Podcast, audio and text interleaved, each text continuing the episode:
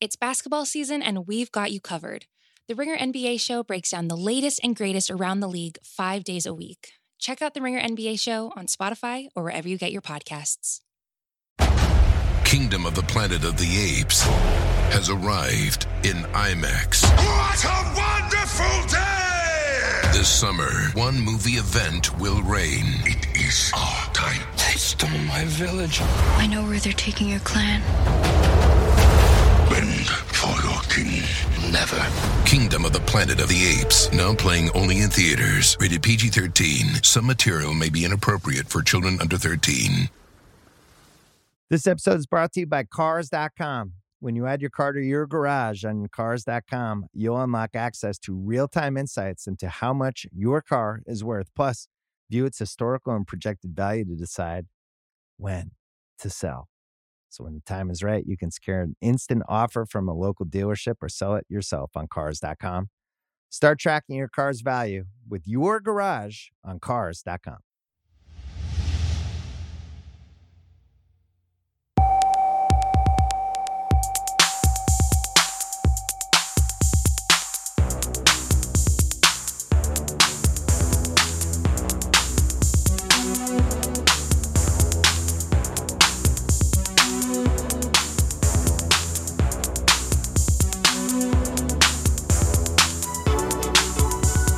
Hello and welcome back to the Stadio Podcast and Ringer FC. I'm Musa Okwonga. I'm Ryan Hunn. Ryan, how are you doing? Doing all right, man. Thanks, man. How are you? Very good, very good. Enjoyed some football? Yes, I did in the end. It wasn't Lovely. all joyous this evening, but it got there. It got there. It got there. Nice. Uh, quick bit of admin before we go. So, obviously, we're rounding up the two quarterfinals so far. Wrighty's House will round up the other two. We're going to do that Monday. Uh, it'll be up Monday afternoon, European time. Yeah, hope everyone's staying safe and well. That's the most the most important bit of admin. T-shirts. A few days left on t-shirts. Only four days left. If you go to twitter.com forward slash stadio, check the pin tweet. All the information on who we're donating to is now up. Um, so yeah, if you want to get our Pride logo Stadio tees, only a few days left to pre-order. Oh, I've got a piece up, uh, Oh, yeah. ringer.com forward slash soccer on Euro 2020 so far, and you've got a piece coming up soon as well. On my uh, on my son Pedri. Indeed, yep, yep. Finally, but yeah. So shall we dive straight into the football? Let's do it. Let's do it. This episode is brought to you by Atlassian. Atlassian software like Jira, Confluence, and Trello help power global collaboration for all teams so they can accomplish everything that's impossible alone.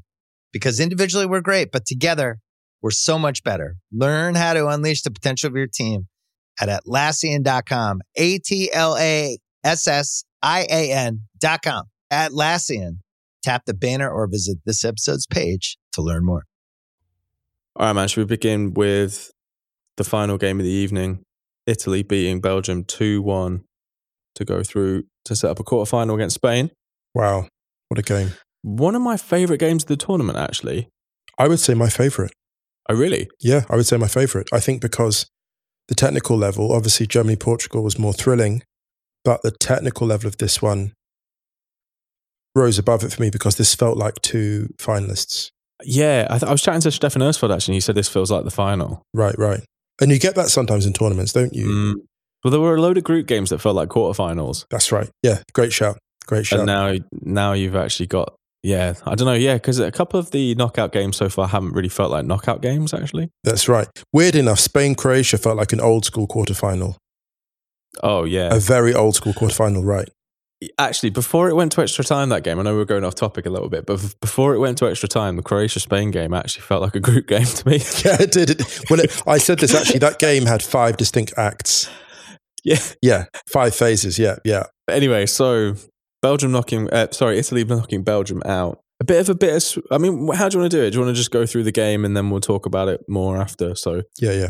Yeah. I mean, um, thoughts and prayers with Ciro Immobile, who was absolutely flattened on the opening goal Yeah. missed it because he was laying down in agony, and then saw the ball go in the net, and A resurrection. he he rose to celebrate. oh, that guy! Um, give us your take on the goal. Uh, well, it was Nicola Barella who's been brilliant for Inter this year. lovely strike. I'm very, very happy for him. Uh, he's a wonderful player. Lovely strike, but also he extracted himself from traffic very well. And there was a Mm. funny thing that happened there. This was always going to be a game of the fine margins, and there's something about that Belgian defense. You know, it's been we've been talking about it the whole time. They're very good, but they're not the most mobile. And it was always that thing where if you're slightly slow on the front foot, which they were, it's going to count against you. And you just saw it for a split second for that goal. They were caught on their heels, and a player like Barella will sniff that and just expose it. Great strike too into the opposite corner. I mean, it- you know, if Insigne, uh, Immobile, uh, and Chiesa isn't enough to deal with for Vermaelen, for Tongan, and Alderweireld, who aren't, I think it is fair to say, the most mobile, the quickest.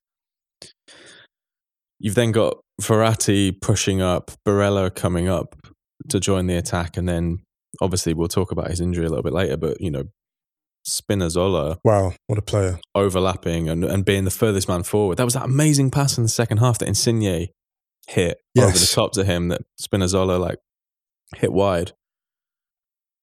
But this is a do you know what? I'm I'm really impressed by Italy because I was a little bit worried about them after the last game against Austria. Interesting. actually. Okay, I was I, I- it kind of hmm, how can I say it, it, it felt like maybe now that it was getting down to the knockouts, maybe they wouldn't be as as fluid as we'd seen them in the groups because we did say that their group wasn't the strongest. that's right. I think this is such a oh, I'm going to go there, Musa. It's a statement victory. It is a statement victory. Yeah, it is. But I would caveat that by saying we said before that like this Belgium side is so weird.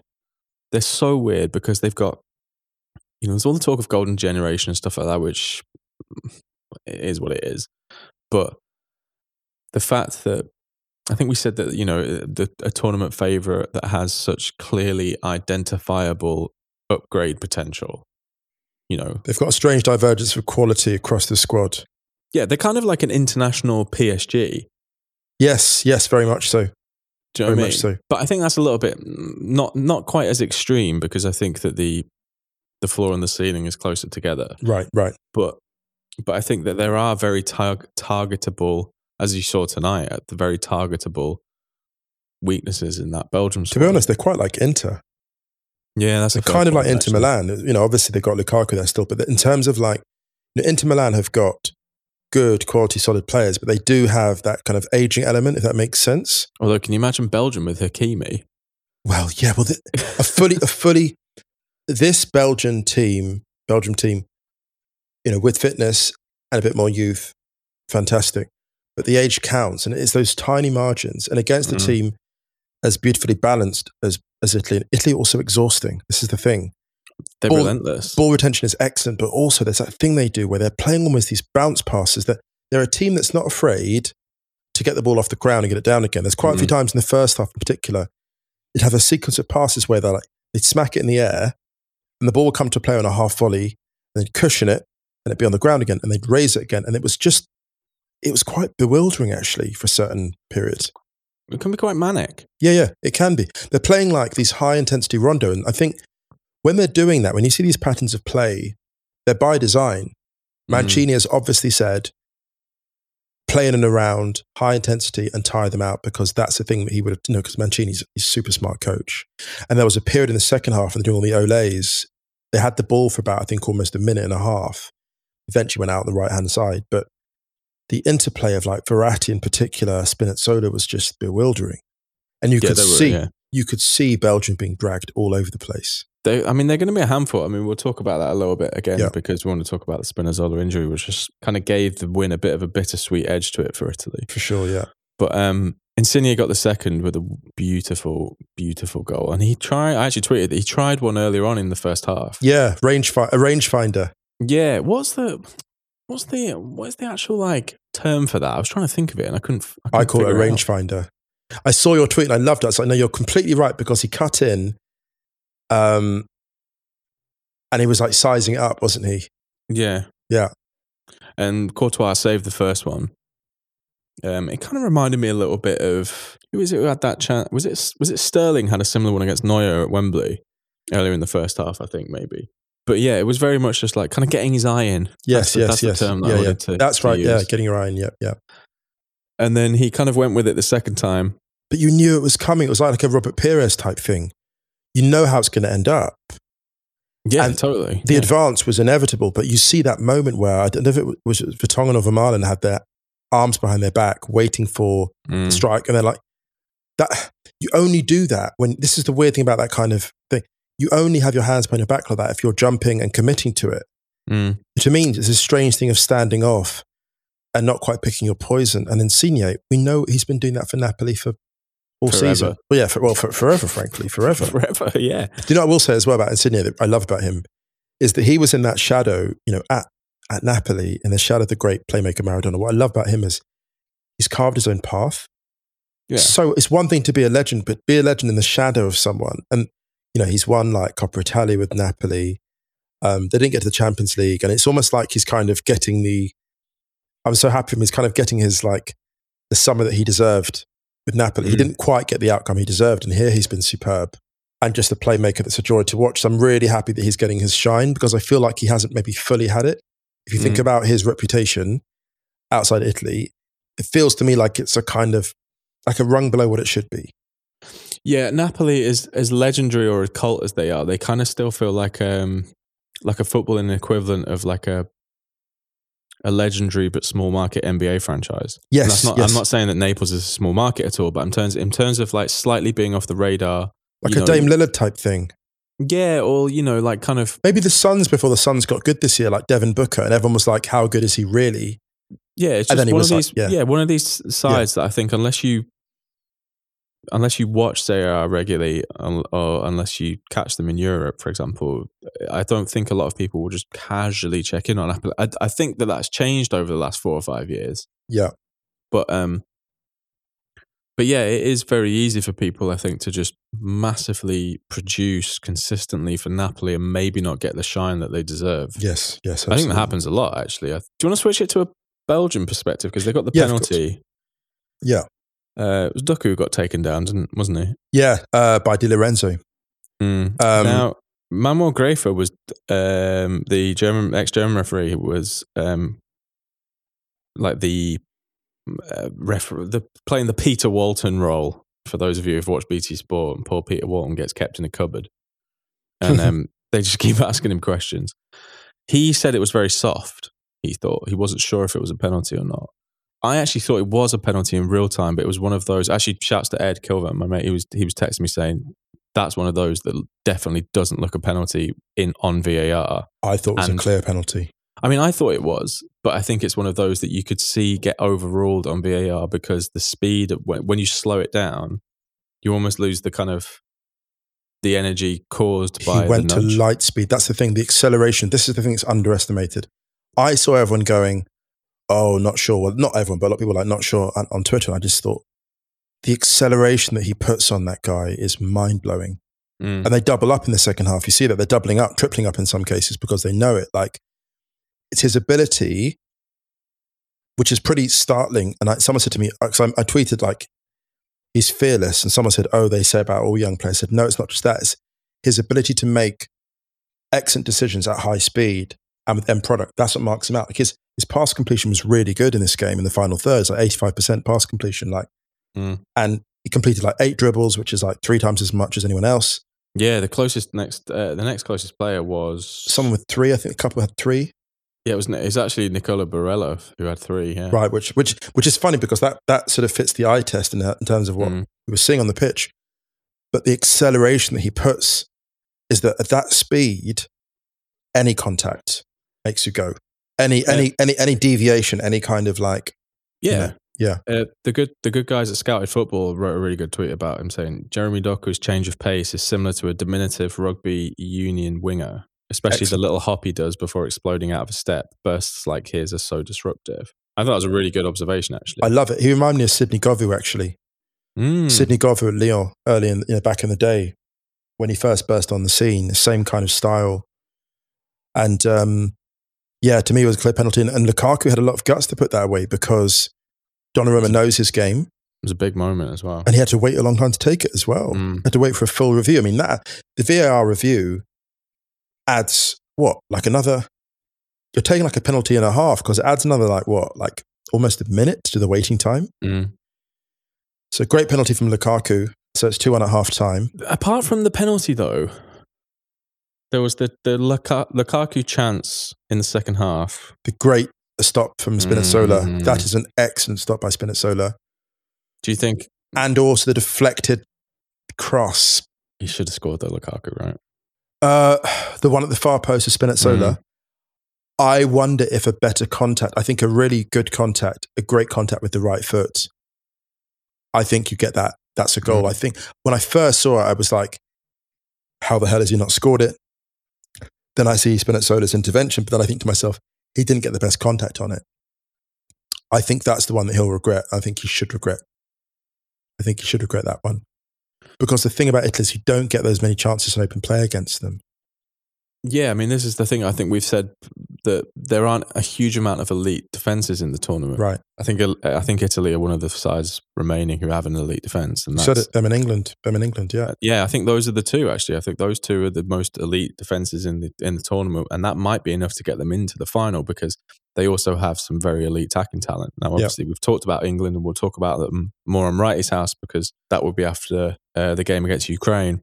But from an Italy point of view, if they do get to the final, I don't think that would actually be any fluke in terms of how you're seeing the tournament kind of settle. Absolutely right. Yeah, yeah. Just quickly before we wrap up on Portugal, uh, on, on Portugal, on Belgium, they didn't really feel like they were they had anything else. I, I, if they they looked quite tired, I thought Belgium, and they've had a lot of players who have prob- who have been playing through the tournament not fully fit. And I think you said something really interesting earlier about Italy being exhausting. And I think when you're a squad in that state, I think they were one of the worst teams to face at this stage of the tournament Awful. Yeah. because they just will not let you rest. It's like being friends with you. You just like you just can't. just like you have to be Plugged in. good night's sleep, good breakfast, ready, ready to go. Yeah, before you, but you can't just you can't just half-ass it with with Okwonga. You've got to be on your A game. Oh, Otherwise, God. it's just not it's just not a pleasant pleasant experience. Oh, God. Just- no matter, no matter true. what your expected It's- lols are, It's the truth. The you're going- expected loss. You're going a loser. This is the truth. This is this is this is the honest truth. And People think I'm joking. no, it's the truth. And what what was difficult, um, what was very difficult for Belgium was they don't have multiple playmakers really. Mm. Uh, you know, you knew it was really. I mean, when Mertens came on, weird enough, I thought the sub of Tielemans changed the balance. Unfortunately, because you didn't have that, you didn't have that kind of midfield balance. So you had these these attackers, and it, it felt a bit misshapen. Mm. But what I will say is, in the absence of Eden Hazard, these things all add up.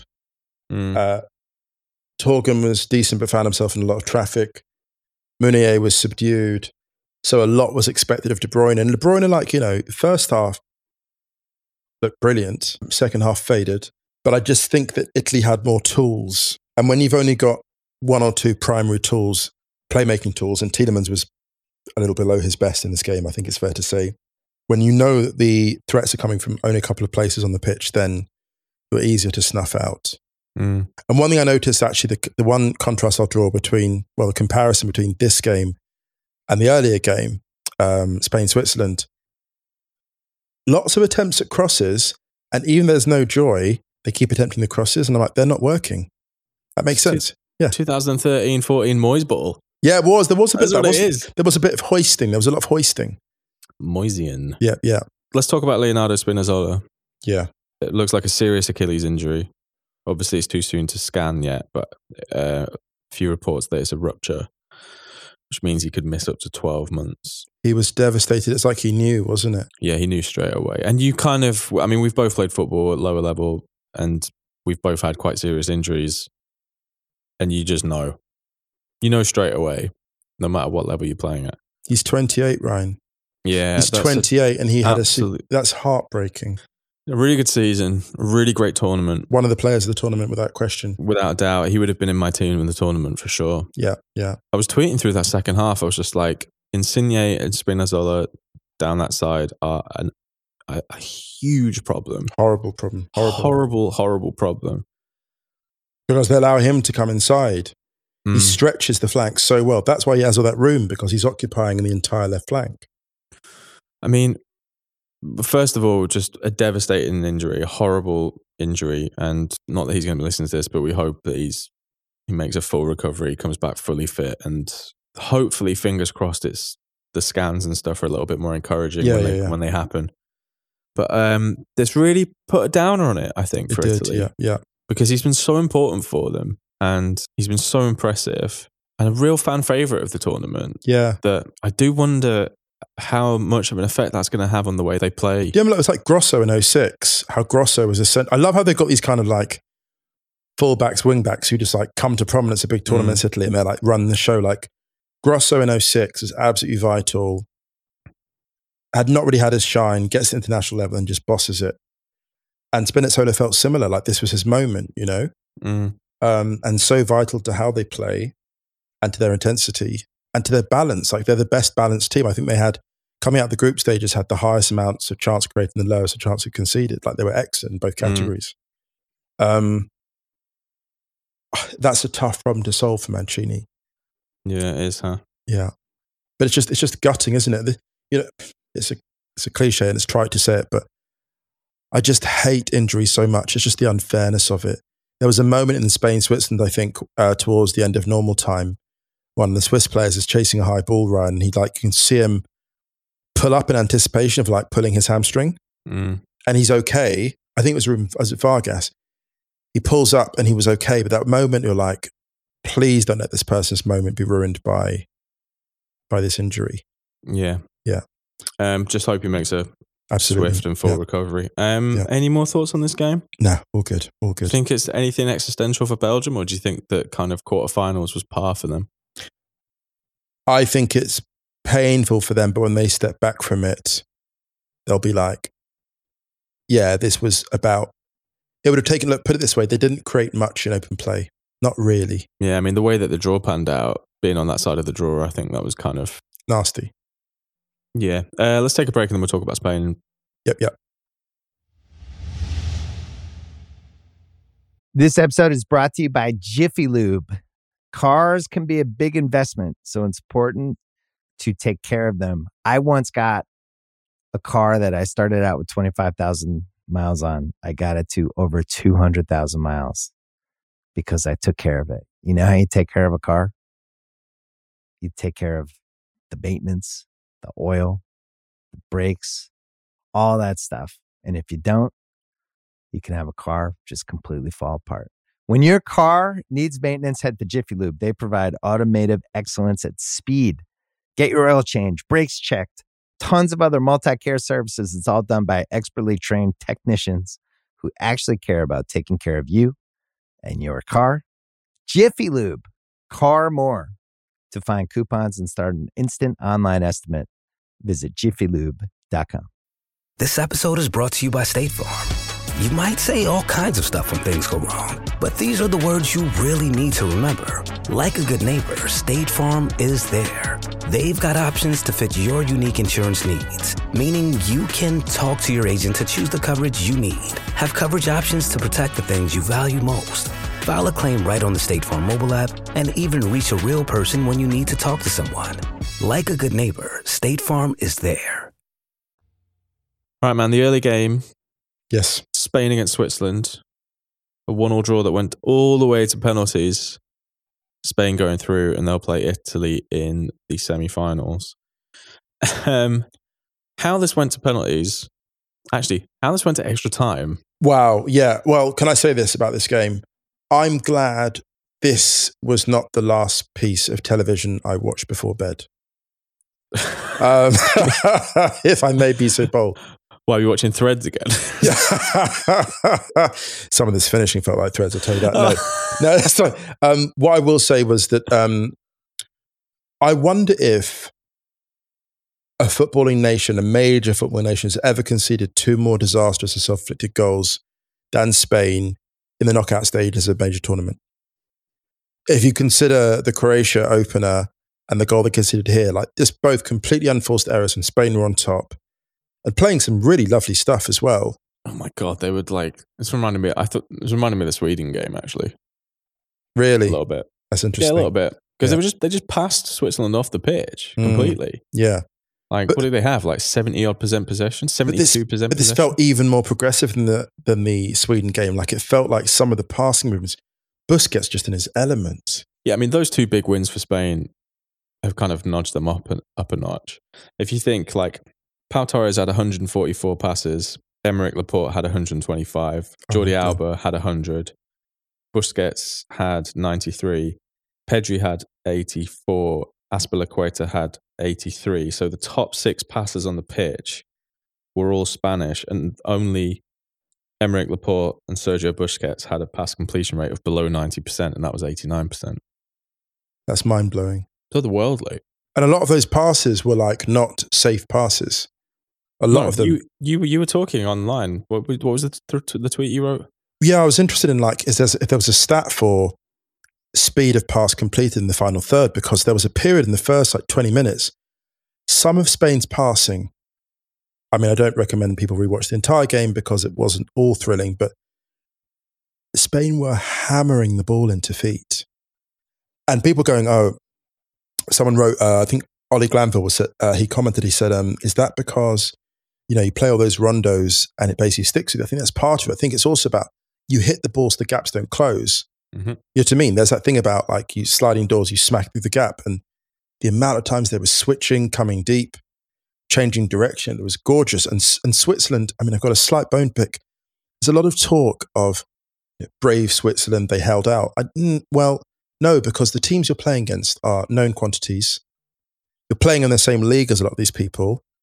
And you're, you're grown adults playing for penalties from like an hour out. Like, I don't know, I'm, I'm sorry to be harsh, but it's almost like I, uh, this was a Switzerland's game plan and I respect that. It's more the kind of my critique is of people that look at that and go, that's a brave performance. It's not brave. It's just, it's not brave. I'm a bit more sympathetic actually because this is the furthest they've been in a tournament since the 50s. They lost Granit Xhaka, who's been a really important part for them. He's been ca- he's their captain, right, right. And you know they were down to ten men for like the last twenty odd minutes of, of normal time. Like But that don't- was, yeah, and they lost Breel Embolo, true. uh, Zakaria making his first start. Yeah. But their outlook, I still, I still will be a bit critical because I feel like there's no obligation to play attacking football. There's no obligation to sort of play on the front foot at all or break with more purpose. And with that umbrella, it becomes harder. I just feel like they still had the quality to do more with what they had. Um, and this yeah, is, I mean, because yeah, it's not is- like because it's not like they stopped Spain creating. I mean, Spain's Right. XG was like almost three. yeah, exactly, exactly. Switzerland- Right, right. Switzerland was like 0.77, I think. So, yeah, uh, yeah, but I think that the way that when the goal came for them, I think that the key thing was just not to concede. It's a massive cliche, but especially when you're down to 10 men against the Spanish side. I mean, you saw how much they just went turbo against Croatia in extra time. Right, yeah. I think that's the conservatism that's come in because they've seen a side like Croatia get absolutely torched in extra time against Spain. Um, despite clawing themselves back into the game, and you would think that in that sense, usually the side who's kind of got themselves back into into it has the momentum. Although I felt there were pickings in the back four with um, Spain. I feel Well, like yeah, I mean, there- f- yeah, yeah, well, this is the thing. I feel is, yeah. this is the thing. I, I almost felt like there's an opportunity there. If you look at how Switzerland really were very aggressive attacking Lenglet and Kimpembe in particular in the last game, Mm. I think I expected more in terms of like targeting those weak points in and around. And also really like, you know, I'm not expecting to press Busquets because Busquets is not an easy person to press, but I thought I did expect more attempt to exploit the speed behind him. Know, not to go at him, but to put it over him and just chase into those channels. I didn't see as much of that as expected to. Um, But you saw what happened when they did press in that on that pass that Pedri got through to Koke. Where Yeah. he- you said you said something about hitting the hitting the passes before the gaps closed. Like Pedri was hitting passes before the gaps were even appeared. Like that was, it was mind blowing. it was unbelievable. This ball. I think he gets it off.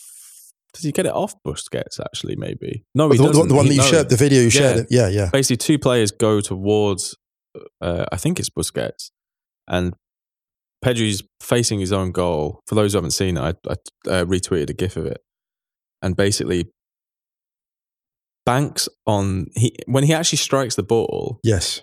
If the player doesn't move, it's going straight to the player. Exactly. And the player can play, and it goes square. The player can go straight towards his own goal. Yeah, yeah. cuts it through two players to Koke, and he basically does that by realizing that their momentum is going to carry them to open the space. It's unbelievable. It's mine. It's, it's a level of vision. I, I remember you, you sent it, you shared it with us, and I was, Ryan, I was in absolute shock because the last time I'd seen that, Here we go, everyone. it was actually Fabregas when I went that time. On. The 7 0, when, when Arsenal beat Slavia Prague 7 0 in the Champions League with Flamini and Fabregas in the midfield. Why do you want to hurt me so much? I'm sorry, but it's when Fabregas, Fabregas, this a player comes from either side, and Fabregas has the ball coming towards him, Oh, and the he lets the ball run. No, he lets the ball run through his. Oh, that's against yes. Stoke. Ball runs through his legs and does a Cruyff turn, and then run, and the two players almost collide, and he's banking on the two players basically occupying the gap he's just left. It's mind blowing, and he just turns and spins away, and I was just like, oh my god. Fabregas saw them coming, and the genius of it is, it's very Tom and Jerry. Like the players sneak up on Fabregas if he hasn't, as if like he, he lets them sneak up as if he doesn't know they're there. And the Mhm. same with Pedri. Pedri sees these people crashing him, and he knows exactly where they are. It's it's mind blowing. It's one of the great moments in this tournament in terms of like court vision. Pedri created five chances in this game. I want to read you a few stats. Like, because Kevin Williams wrote a tweet, reposted a tweet about Pedri. Mm. Pedri has the most accurate final third passes, 156, and most accurate passes in the opposition half, 277 in the Euros. He's added 30, 356 completed passes overall, created nine chances, made seven tackles, and won the ball back 21 times in five games. And he's 18 years old. Oh And I responded to, to the tweet that Kevin wrote, just saying, you know, he's incredible. And Kevin wrote, a, he responded with something really good. It's a really good way to sum up how Pedri plays the game. He says he plays the game like he's already seen the video. Wow, that's a brilliant description. He was so good again, like so good again. One of many great performers for Spain, I think. But this kid's 18. And like we said before, he's gone mainstream. I'm going to write a piece about it that'll go up on the ringer early in the week. And uh, just, I kind of feel like I, I feel like I'm boring people by how much we go on about him, and how much we've gone on about. No, but you can't. You can never talk too much about Pedri. It's like you you can never have too much garlic. When you're in, in your kitchen, you know, like in, in my kitchen unless, right now. Unless you do it up your nose like that TikTok craze that all No. doctors are like, please don't do this. It's Well, no, really bad for you. in your kitchen, you always need to have at least two cloves of garlic at any one time, right? I've got two right now. I know, I always know at any one point. And Pedri's like that. You always need Pedri. You always need Pedri when always there's need good Pedri. football. Yeah. Like, um, he's so special. There's even a moment in the first half, to be fair to Switzerland, when they did break, he was back defending. Yeah, I, He was I the think last he's, I think he's covered. I think he's covered up until this game. I think he'd covered more ground than anyone else at the Euros. This lovely compassionate substitution by Luis Enrique as well. Two minutes from the end of extra time, he takes Pedri off. That's also interesting. Clever. That's yeah, all of that. Luis Enrique and Roberto Mancini may be two of the most underrated coaches in world football. In terms of how good they are, they are rated, don't get me wrong, they're highly rated, but there's a level they're not rated on because there's touches, there's things they do they don't get full credit for. Like Mm. like the uh, Luis Enrique thing about like what's your next Spain team? He's like Alvaro Morata and ten others, stuff like that, or like um, sending on was it Sirigu, uh, Mancini sending on Sirigu to get him some some minutes for Italy in Mm. the group stages because he knew he couldn't do it in the knockout, just so he could get some games in the big, midst of a big tournament. And Luis Enrique taking off Pedri because he's like, I'm not sure I want an 18 year old in the mix in a shootout. Stuff Yep. like that. And Rod, Protect, protecting him as well. It's and like, just they've got some good penalty takers in that Spanish side. It didn't look like it initially. Busquets, Busquets hit the post, but then Unai Simon and a couple of good saves. actually very quickly on the goals um, deflected strike from Jordi Alba a few minutes after Zakaria had made a poor touch on the edge of his box on the break so he kind of had a really bad five minutes Zakaria because he messed up a counter attack with a Mm. you know it was an early touch had wasn't in the game bad touch and then deflects a ball to his own goal so it's 1-0 Switzerland equalised through a really bad defensive mix-up Good, it's quite a nice goal though. It's like nice finish. It was tidy finish. was a nice finish, yes. Uh, but then so they goes to we go to the penalties and really interesting to contrast goalkeeping styles. I thought Mm. so. Jan Sommer kind of went full space invader, didn't he? Like scuttling across the line, and Unai Simon was almost like, you know, what it was. It was almost like landscape versus portrait. Like Simone was like, "I'm going to stand tall," and someone was like, "I'll scuttle." And both were actually quite effective. Simon scuttled for the first one though. I think Yeah, yeah, yeah. There was a kind bit, of, but then he kind of chilled. but his his energy was more generally his energy was more about being tall, which Mm. was funny because there was talk of bringing on David De Gea for penalties. Was not seriously entertained. Um, but Simon is an active figure on the line. Which Who is quite said impressive. that? Oh, some, there was a couple of com- there was a conversation online about it, and I just thought, well, well, no, because if you if you saw David De Gea in the final against Villarreal in the Europa League final, this is how do I say this? Goalkeepers, and I said this on Twitter. Goalkeepers have to have final boss energy in a shootout, right? They have to have that. Mm. Donnarumma has it. Mhm. Unai Simon has it. Jan Sommer, who was superb, has it. There was actually there's a moment I was I was watching him have this incredible performance in normal time. He was brilliant throughout extra time as well. Gerard Moreno was the unfortunate beneficiary of several of those uh, those saves, um, recipients of those saves. But I was thinking to myself, actually, with Jan Sommer, you, you're more likely to score if you if you miss hit it. Like he's so locked in at this point that the only way you're going to score is like with a t- like scuffing it. You need a bad finish Yeah. because if you're hitting it clean, he's virtually going to catch some of these. Yeah, or the occasional one that will go straight at him. Yeah, yeah. This is the thing. You've, is- you've almost got to make it. You've almost got to make it. I was watching. I didn't want to sort of say it on Twitter because I didn't want to like you know. But I, I was like, having watched Jan Sommer a lot of Gladbach, you're like, when he's locked in, like you're better off. Yeah, yeah, you're better off scuffing it. uh, June Pan wrote a really great tweet. oh god, yeah, this tweet was amazing. One of my favorite tweets of the tournament. Yeah, please go for it. I love this tweet. The way Sommer's life has gone, he'll now save two penalties in the shootout only for his teammates to miss three. Just watch. and it was abs. It was almost exactly spot on, wasn't it? Well, yeah, I mean, basically, Busquets hit the post and he saved the Rodri one, right? Yeah, So- yeah. But yeah, the Swiss missed three. A little bit of a scare for Spain. but They've escaped. And I don't think Luis Enrique would be too concerned, actually, about the performance overall. There's a weird part of me that thinks he kind of likes it because it's almost like he's got like similar energy? It's like, this is, you know, we suffer, we have to suffer. Yeah, it's like Simeone's. The suffering, the anxiety exists. Was it the suffering's necessary? I think this was existential for Luis Enrique because if you consider it, the moment it went to penalties, Switzerland were overjoyed. Right, they'd achieved this objective. They knew they could go toe to toe in a shootout, or at least that was the thinking, which was you know fair. And it was almost like Spain have been fully battle tested. They've probably had the widest variety of encounters in this tournament Mm. come they've come from behind. They've been pulled back and had to go ahead to win again. They've had these grueling extra times. Had the shootout. You know, it's they've been tested in every possible way. And one thing we love about Luis Enrique as a player and a manager, he loves a good test. He loves Mm. that.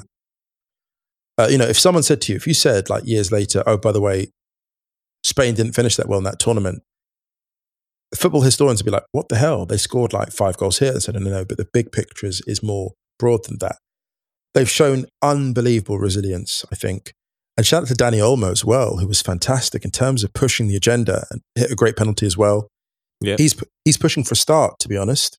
I don't think he'll I get don't one. think, yeah, I don't think that's a hot take. I don't think he'll get one, but I think that he's, it's not wild that he would get a start.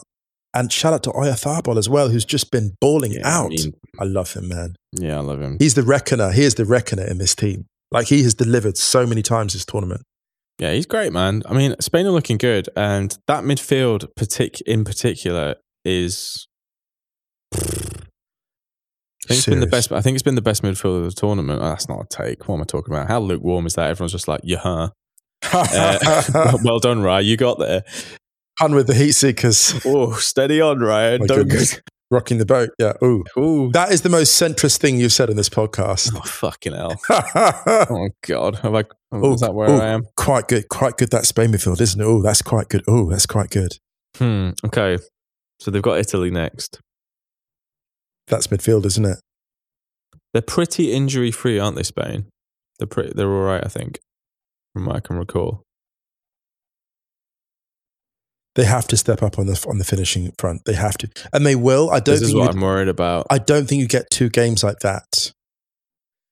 I have more faith in their ability to generate chances than I did in Belgium. I have more faith in Spain's ability to create chances. This is just going to be an old school midfield battle. And it's a special one because Verratti is locked in. Jorginho's ball recycling was unbelievable in this game. Mm. Of a key part of why they were so tired because it just kept the intensity up. I, I will sit on the fence. I just can't call this one. Spinazzola's injury is a big thing. I honestly don't know how that's going to affect Italy against a side like Spain. I think Spain might end up targeting that side because of it. Target the flanks. I mean, look, Di Lorenzo as well struggled against speed. hmm And, you know, Traore hasn't been used much, but I think they need to look at that and be look, look like they are. If there's any vulnerability, it's cutting to the byline and cutting it back, edge of the box, and also that sort of space. I mean, cutting it right across the goal is not going to happen, but cutting it back. And Pedri's really good at that. He's really good Mm. at everything, frankly, but that particular. I do wonder whether you'll see Marcos Llorente start actually instead of Azpilicueta because I just think Marcos Llorente is a little bit more equipped to deal with that Italian left hand side. More dynamic as well. Will Mm, push you, will push you back. yeah. yeah. So I, I think that's probably the one change that I could see Spain make. Mm. Or like you said, you could, you know, maybe Olmo comes in for Sarabia. Maybe, maybe. I think. I think that's the one thing where I say he's got a good flow, a good momentum, and he combines well. It's got the. Uh, am I going to give it the kiss of death now? I was going to say I think it's going to be an absolute classic. I don't know if it will be because I don't know if I don't think Spain will play at the speed that Belgium did. Italy will. I think they might have to. Um, well, no, I think. Mm, I think. I think. I think Spain will have to keep. I think Spain will have to play at a tempo. They can't let Italy dictate the tempo, They'll Because swarm like you, you. They'll yeah. swarm you. Yeah, yeah. and I think that's what I think. It might be quite a quite a chaotic game actually, or like controlled chaos, if that makes sense. Because I think Spain are going to have to keep the ball moving at such a clip. But when Italy do, you know that it's going to be full full tilt. Yeah. So I think it could. I think it could be amazing. It could. It could be a complete like dead out. But my gut is saying that it's going to be an, a really, really good game. Italy are going to work them. They are going to work them. Well, they both they they will in different ways, but like just the intensity they came at Belgium, it makes me wonder if they'll target someone like Busquets because the amount of time he had against Switzerland, he was strolling, he was jogging around. Mm. I just wonder if they really go after the base of that midfield. Do you think Verratti, Barella, and Jorginho is enough of a matchup though? Because I think the, the great thing about that Spanish midfield is that every piece is kind of like it's it's almost like too finely balanced. It's Yeah, yeah, perfectly yeah. balanced. Yeah. I'm not so sure that that Italian midfield will get as much joy against Spain. Do you know it reminds me of actually this attack, this um, midfield for this game? The Spain midfield reminds me of the 2015 Barcelona midfield. Mm. Busquets, Iniesta, and Rakitic. It reminds me of that, with like Rakitic, the kind of coquet role, and Busquets, obviously Busquets, and Pedri is the Iniesta. It's a very similar dynamic in terms of the blend. And the thing about that midfield that's a bit worrying for Italy is when that midfield was on, it was absolutely locked in. That's why I think it's quite important for them to add in something like the athleticism of Marcos Llorente. Yeah, Because I Yeah. think he can also be an extra body in midfield in a, in a kind of attacking sense as well. And I, I think he comes inside, he tucks in I, mean, well. I think yeah, yeah. Azpilicueta has been really good this tournament, though. This isn't a this isn't a call for him to get dropped. I just think that if Luis Enrique is going to make a change, I can understand him making one there Hmm. for what Italy pose as a threat. But it's like Trippier playing left back in the first game for England, wasn't it? Like in Yeah, terms of mass- yeah. the specific attacking threat. Yeah. You want that person there. And the same for this for Llorente. And the good thing is for Luis Enrique, he's tried it. Mm. So he knows what it looks like. He knows how it can work. And I think I think there's real joy to be had on the flanks against Italy, Mm. actually. There's real joy there. Yeah, I agree.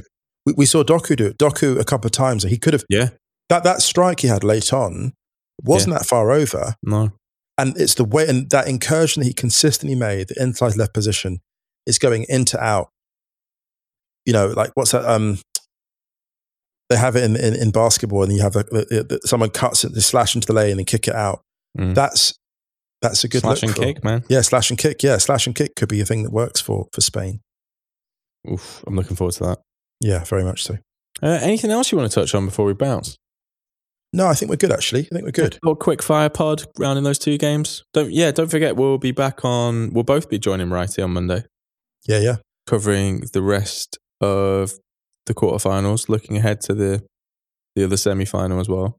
But yeah, all right, man, let's get out of here. we hope everyone's staying safe, staying well, enjoying the football. Enjoy the rest of the football over the weekend and anything else you're up to.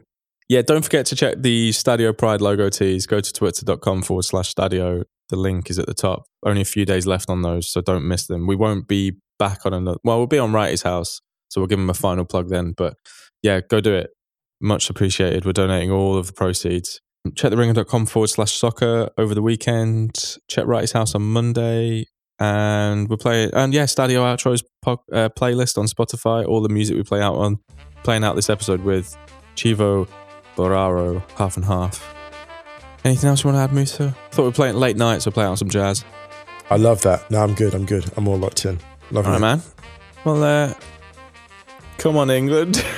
Yeah, come on, England. oh, God. uh, much love, everyone. We'll see you on Wrighty's House on Monday. See you then.